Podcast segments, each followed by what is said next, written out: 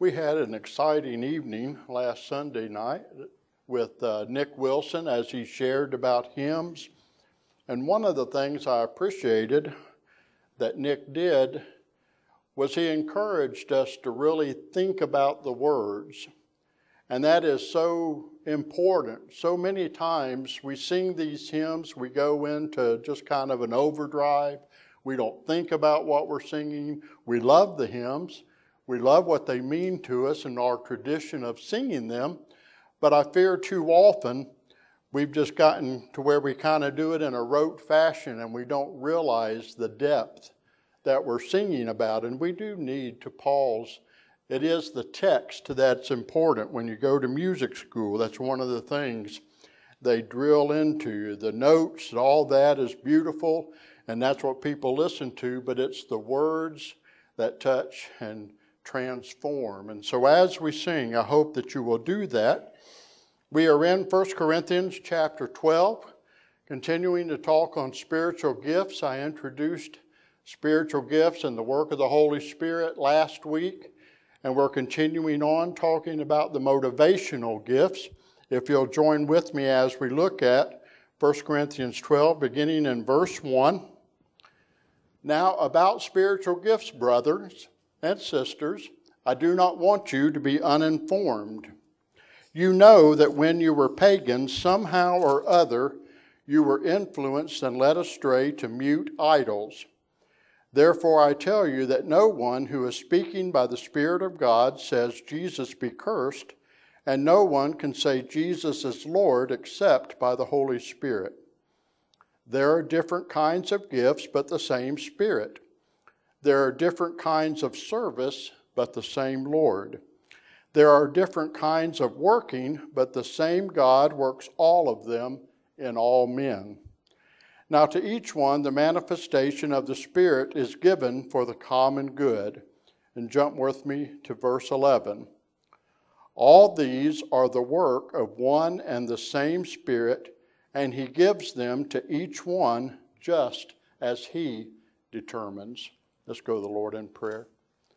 Father, we do come to you again, asking you to open our eyes, open our ears, open our minds, Lord, to what you're speaking.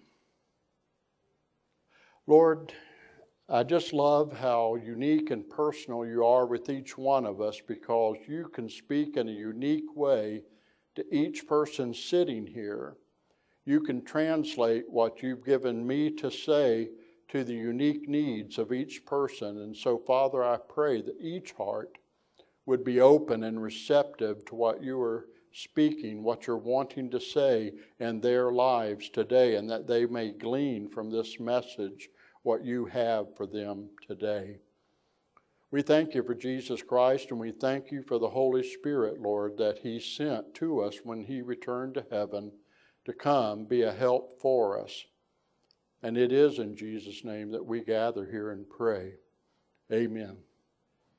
I'm wondering if any of you have had an experience like I've experienced in giving a gift to someone or doing something for someone, and it seemed of no matter, of no importance to them. They didn't seem to appreciate it. They didn't say thank you, perhaps, or they even may have acted like they didn't really want it. Anybody ever experienced that? Come on, be honest now. Yeah, We've all done that. We give a gift, it's out of our heart, but it just doesn't register. It doesn't seem to matter to them, and we're dejected. We, we, we wish that they would appreciate what we done. We maybe knew that it wasn't such a great thing, but it was a gift of love from the heart or an act of love. And when it's not received, it just crushes our spirit a little bit makes us hesitant to do anything again. We have in John chapter 14 words from Jesus where he says, If you love me, keep my commands. And I will ask the Father, and he will give you another advocate to help you and be with you forever, the Spirit of truth. And there's a picture I did for an illustration, and I wonder if that's how Jesus feels. Jesus, when he was going back to heaven, he didn't want us to be alone. He didn't want us to be abandoned. He knew the disciples, especially who had walked with him, had developed a deep love for him, a relationship, were going to be dejected that he was no longer around. And so Jesus, in his love and care, sought to comfort them and to let them know that he had to go back. But when he went back, he was going to send something really even better. If, that, if you can perceive of that, how could something be better than Jesus? But Jesus said, I'm going back, and if I go, I'll ask the Father, and he will send the Holy Spirit, the Comforter, the Counselor, the Advocate, and he will abide with you forever. How is it better? When Jesus was here on earth, he was in a finite body. He was the God man, but that man part, he could only be in one place at one time. He could only interact with the people right around him. And so he was limited, not because uh, uh, of anything except that he placed that restriction on himself by taking the form of man, that he could only be in a finite place at a finite time and only in one place at a time.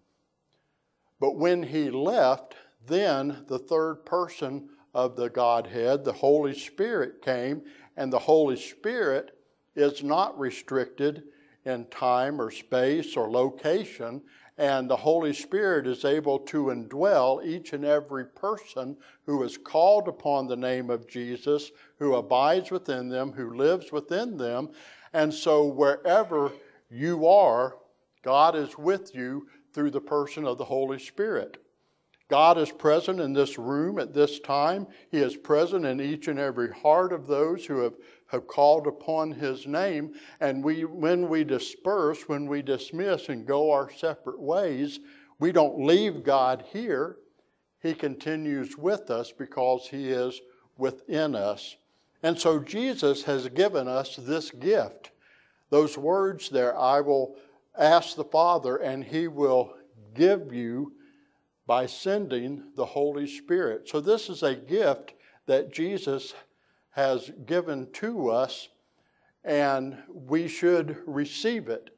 And if we don't receive it, if we don't partake of the teaching, of the power, of the indwelling of the Holy Spirit, we are like that little girl there rejecting the gift. Maybe we don't mean to do that. Maybe we're not trying to hurt Jesus' feelings, certainly.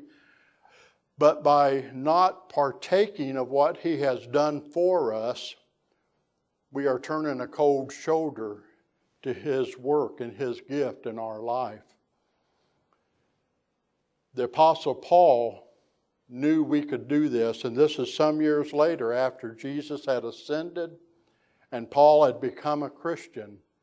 And he encourages the church of Ephesus by saying, Do not grieve the Holy Spirit, with whom you were sealed for the day of redemption. That sealing is what happens when we accept Jesus Christ as our Savior. We receive the Holy Spirit, and that is a, a, a promise of our inheritance of heaven. God comes to be with us forever. God has said, no man can pluck them out of my hands, and, I, and that means me either.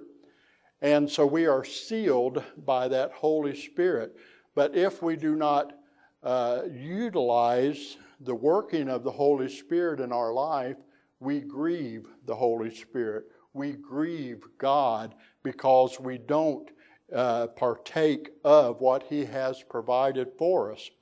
Paul went on to say, Do not put out do not quench the Holy Spirit. And as I was studying these scriptures, I started thinking of when I was a boy growing up. My dad was into camping, he had a VW bus. And when we lived in Florida, we would drive that out on the beach. We would drive it to places you can't drive it anymore. I've been down there and they built up with condominiums and other things, the places we used to camp. And in one particular time I'm thinking of, Dad took us to a, to a state park down there. And of course, we would make a campfire. Dad would have a big old iron skillet, and he'd fry bacon and eggs in it and cook for us boys, and, and we would eat good. And in this one particular time, this is a side story, it's free of charge.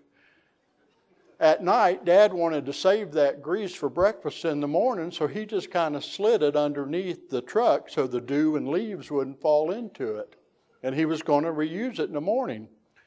So we go on to bed, everything's fine after telling our ghost stories and other things. I'm sleeping in the front seat of that VW bus, and I wake up and it's heaving. what on earth? It's not an earthquake. This is Northwest Florida. Sand doesn't do an earthquake. It wasn't a sinkhole. That thing's just riding. Up. Well, Dad gets up and he looks outside and a wild hog had found that bacon grease. It was licking it up and scratching its back on the other side of that VW bus, lifting it up every time he scratched. So that was part of our adventure. And that morning we didn't have that bacon grease to use. But we would build a campfire, of course. And when it was time to go to bed, it was time to put that out. And to make sure it was completely out, you would scatter the coals and then douse it, quench it with water to make sure there were no live coals so that a fire would not flare up during the night by some brush falling on it. Well, that's the picture we have here of quenching the Holy Spirit's fire. We can quench His work in our life through our unbelief, through our refusal to learn and to grow, and by our refusal to obey God. Romans 12, 1 and 2, Paul writes again, I beseech you, therefore, brethren, by the mercies of God, that you present your bodies a living sacrifice, holy and acceptable unto God, for this is your reasonable service. And be not conformed to this world, but be transformed by the renewing of your mind. And so we have constant teaching from Jesus, from the Holy Spirit, from the later disciples, apostles that he appointed to learn and grow and to delve into the scripture. In Hebrews, we are, we are warned to get off of the milk of salvation. Salvation is a wonderful, life transforming experience that each and every person needs to undergo in order to move from death to life, to move from enmity with God to uh, fellowship with God, and to move from a life of eternal separation to a life of eternal presence with God. It's a, it's a, a key moment in uh, in our lives that each and every one of us need to experience. And it's, it's enticing to want to stay there. When something's wonderful, we want to just stay there and keep drinking it in, but we need to grow beyond it. Our children, we start them out and we give them milk, or maybe in the form of formula, but we nourish them in that way. But we cannot let them live the rest of their life on that milk or formula. We have to teach them how to partake of solid food. They need the solid food, the protein, the fiber, the vitamins that come from all those foods. If we only give them milk for the rest of their lives, they will be anemic and weak in their bodies. And so it is as Christians, we have to move, move beyond those basic teachings of salvation, of baptism, and that's what the writer in Hebrews is writing to us that by now we should be on solid food. And so we need to grow, and part of that growth is understanding who the Holy Spirit is, what His work is in our life, and tapping into what God, Jesus Christ, has provided for us. He's given us a challenge, He's given us a job to do.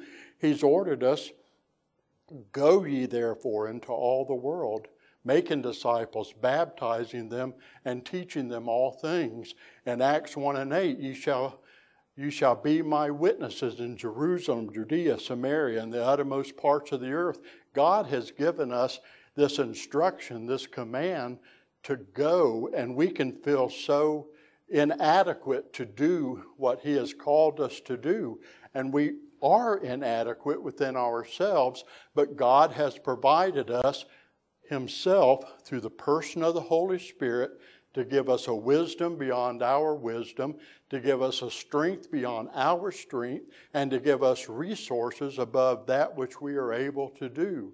And He will provide. And so, in order to accomplish what He has given us to do, we need to dig in to who the Holy Spirit is and who his what his work is in our life and and I regret that there are many across history uh, even today who dismiss the Holy Spirit. Some of them just think it's the collective kind of Spirit of God, and they just refuse to believe and accept what the Bible teaches that it is a person, a third person of the Trinity, of the Godhead, with his own unique abilities and work in our lives, just as God the Father, God the Son, God the Holy Spirit, and all of these are involved in our growth. And so, if we go back to our passage in 1 Corinthians 12 and talking about spiritual gifts, specifically looking at verse 4, it starts out and it says, There are different kinds of gifts, but the same Spirit distributes them. Different kinds of gift, different administrations, but the same Spirit. There are different kinds of service, but the same Lord and there are different kinds of working, but in all of them and in everyone, it is the same God at work. So we have a diverse and a multifaceted God, and He works in us who are multifaceted individuals. We have different backgrounds, we have different abilities, we have different intellects, we have different desires, loves. We are different people, and thank goodness we are, it makes life interesting, makes life challenging. But it is the same God that is working in all of these gifts.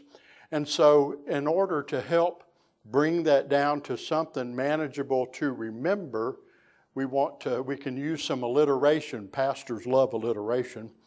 And, and we'll break it down, these three classes of spiritual gifts, this way. Verse 4 says, There are different kinds of gifts. This is the gift that each one of you who have believed on Jesus Christ is given. It is a motivational gift. As a Christian, this is what drives you. This is what uh, floats your boat. This is what, where the rubber meets the road, all those different adages. That's your motivation.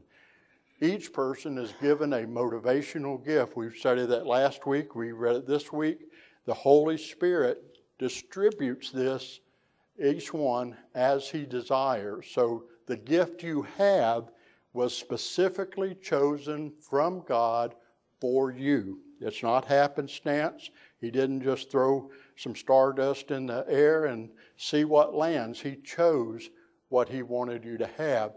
The next one, different kinds of service, is ministerial. This is how you use your gift and that's multifaceted.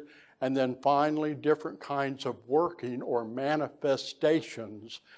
As you work within your gift in the place of service, there will be a evidence, a manifestation of that.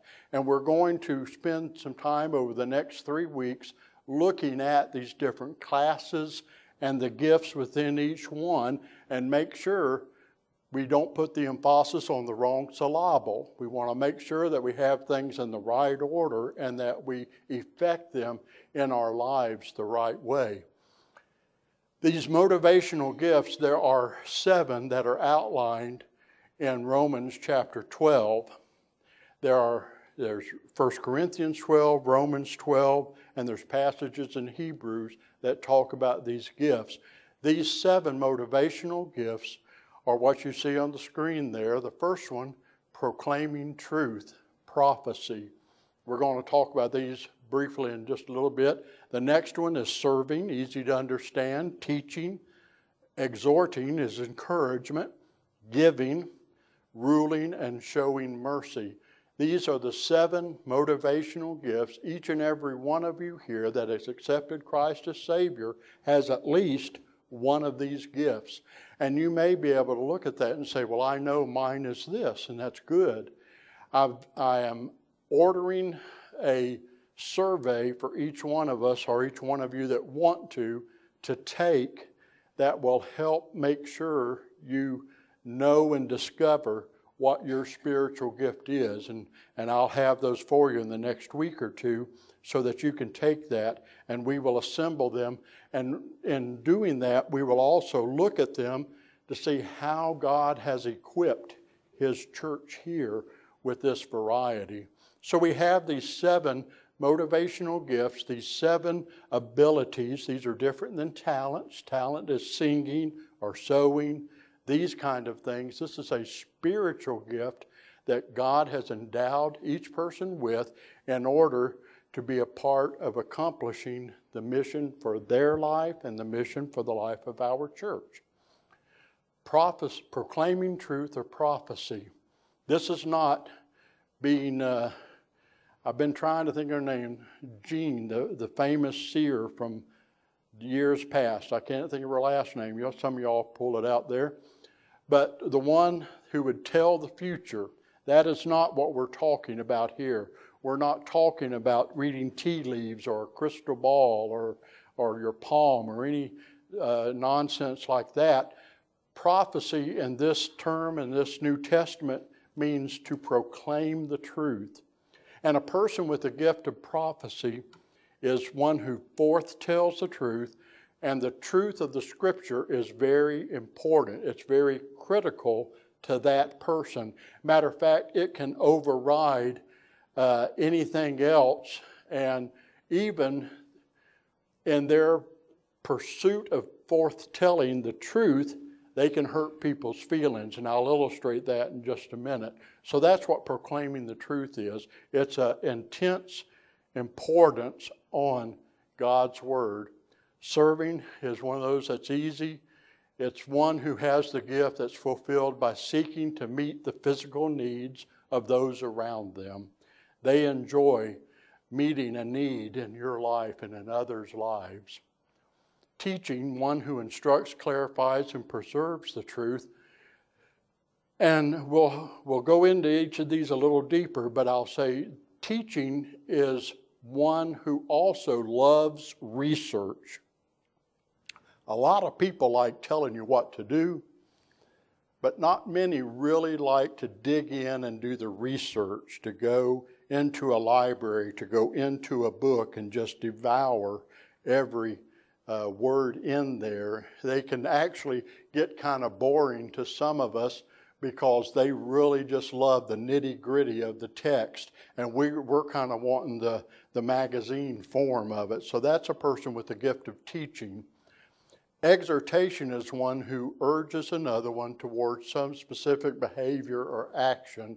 Encouragement is another way that we would say this. They're, they're usually positively saying, You ought to go for it. You have this ability. You're good at this. You need to do that. You need to use that skill you have. They're encouraging us to act upon our abilities. Giving. Giving is not just handing it out, but a person with the gift of giving is a person who has the ability to make money, to gain resources. And I bet you know somebody in the course of your life who just seems to have that golden thumb, that Midas touch. They just seem to, whatever they do is prosperous and they just make a lot on it, and you can try the same thing and, and go busted. People with the gift of giving have the ability, again, to gain resources, to make money, but not for their own purposes, but so that they can give it to God's work to fund the work that needs to be done. So that's the gift of giving. Ruling, another word for that is administration. It's a person who has that ability to see the big picture and to organize others into a cohesive uh, force with a direction, a focus in order to accomplish a task. That is a very specific ability and need, and God has endowed some people with that. Showing mercy, one who identifies with and comforts those who are hurting. Let me give you an example. You have somebody, have lots of people who have some hurt occur in their life. Maybe it's physical hurt, maybe it's a physical issue, maybe it's uh, they've been wounded deeply emotionally, maybe they've felt great loss, but you have a person who is, has the gift of showing mercy, who comes alongside, who gives them the hug, who supports and embraces them and just helps them to feel better. And we need those people. Those are very important to us. Then the person with the gift of prophecy comes along. And this person is so intent on the truth that they're the ones who'll say, Yeah, that wouldn't have happened if you'd have just followed this teaching. God says, This is what you should have done in your life, and if you'd done that, then that wouldn't have happened to you. They're speaking the truth, they're telling you God's word, but it's not quite what you want to hear at that moment. You want that hug. The problem is the person with the gift of mercy, if all we receive is that, does not strengthen us, enable us. It doesn't teach us anything. It just soothes our feelings. It helps us get through. It is the need for that gift of prophecy because we do need to grow from a situation.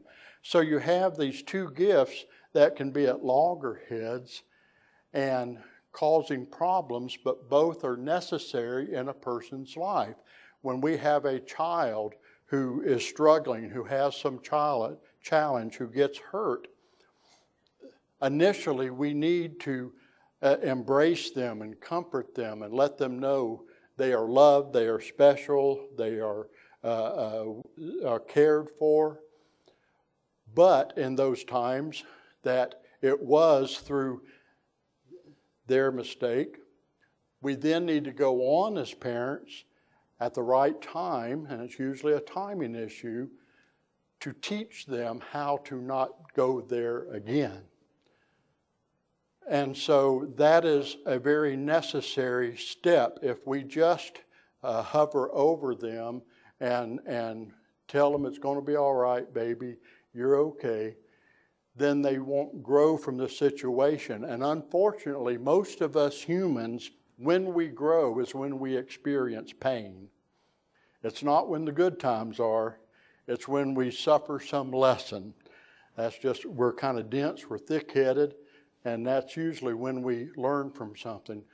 If it is not a fault of that child or that person that this occurred, there also needs to be learning of how to deal with disappointment in life, how to deal with jerks, because we got them all in all walks of life, how to deal with those outside forces that seek to lower our esteem, to make us feel like less than we are, to attack us.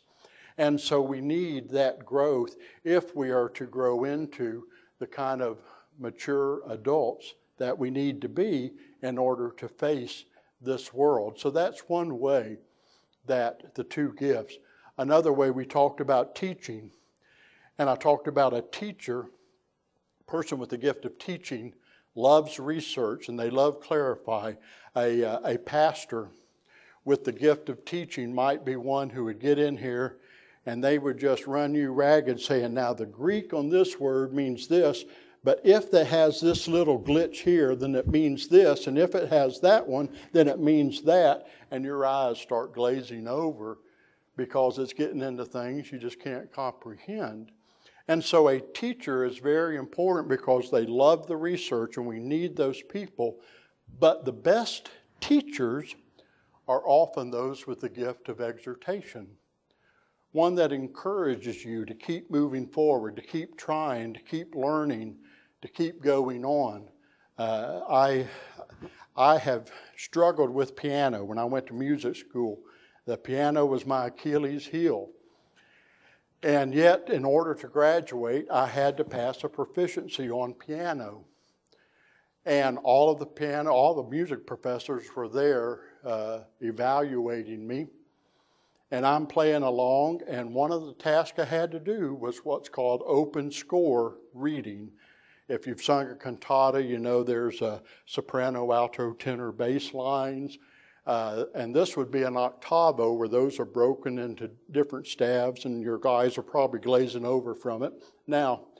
But it's necessary to be able to see those lines and to play it so the singers can hear their notes. Well, that was one of the tasks. So I'm doing this and I am struggling. I'm missing notes. And I get to the place to where I'm just ready to give up and I stop and my shoulders slump. And there was a professor, her name's Donna Colgrove, that said, I can hear her today as clear as I'm talking to you, said, Don't stop, Wes. And that was all I needed to pick it up and keep going. One of the things they evaluated was when you made a mistake, would you see where you are and, and keep it going? And that helped me I would have failed that test were it not for her encouragement saying, Don't stop, Wes. And so that kind of person is often a better teacher than a person with the gift of teaching. So as we go into these and as we look at these and try to help you discover what is your gift, we're going to break these down and so that you can obey the Word of God and becoming a better student, student of God so that you can learn what your God given gift is because no man is an island. We are here to support each other and to support eh, working together the mission given to us by God. And we're at different levels along that path, we're at different depths but we we can all move forward and learning and growing. So, those are the seven motivational gifts. And I'll give you these four closing thoughts. Some of it's a reminder to help encourage you as you continue on. You've heard me say it there's a minimum of weariness and a maximum of effectiveness when we work within our gift. The work is difficult, the work is tiring, the work is hard. We must do it if we are to accomplish the mission of Christ and to win people to Christ and to grow them up in discipleship. We're getting ready to do that uh, uh intensely with Team Kid. When we work within our strength, it's not as hard a work. So there's a minimum of weariness. Your spiritual gift can be overlooked because you're just refusing to obey the scripture. Again, Romans 12, 1 and 2, encouraging us to give ourselves over to God as a living sacrifice. Familiarity with and use of your spiritual gift eliminates the burden of work falling to just a few. Guess what? A job has to be done.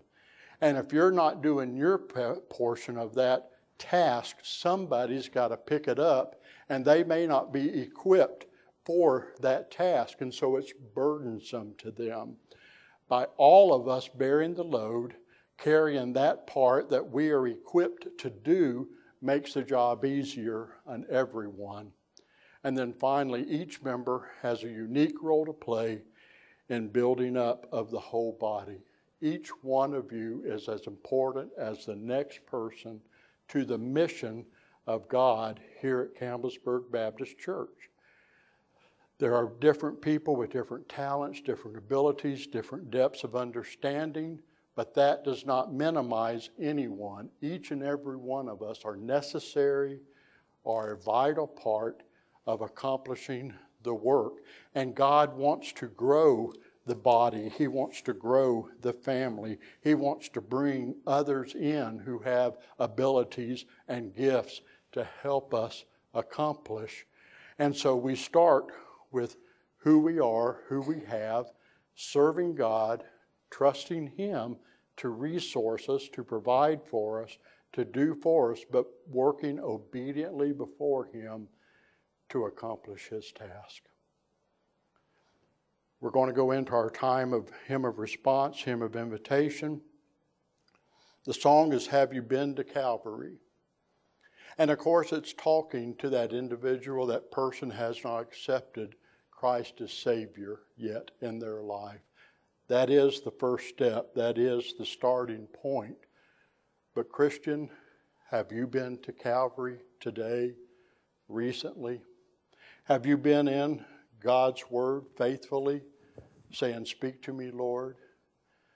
Not just going to the Psalms to get a balm for your wounded soul, but going to Hebrews, going to the book of John to say, God, what would you have me know today that I need to learn? Have you been to Calvary? Have each and every one of us? Let's stand as Julie comes and leads us in song.